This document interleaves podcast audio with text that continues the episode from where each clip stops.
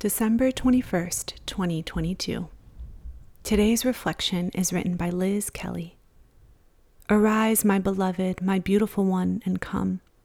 Let me see you. Let me hear your voice, for your voice is sweet and you are lovely. Song of Songs, chapter two, verses thirteen through fourteen. My husband comes home for lunch every day. It's like a mini date for us. A few days ago, we sat together on the couch, cozied up, facing our reading chairs. We have two reading chairs, one for him and one for me, cushy and comfy with matching reading lamps situated right next to the fireplace. We have spent countless hours there, quietly reading or saying the rosary together in the evenings. It's a little bit of heaven in my living room.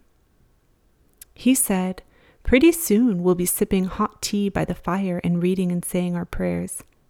We talked about which books we wanted to read this winter, about our prayer intentions, and I thought, has any woman ever had it so good? For years, decades, sisters, I had printed out the above verses from Songs and had them taped under my keyboard at work. I read them often, nearly wore out that page in my Bible. Arise, my beloved, my beautiful one, and come. You have ravished my heart. How I long to be so loved. The truth is, I have always been so loved, always.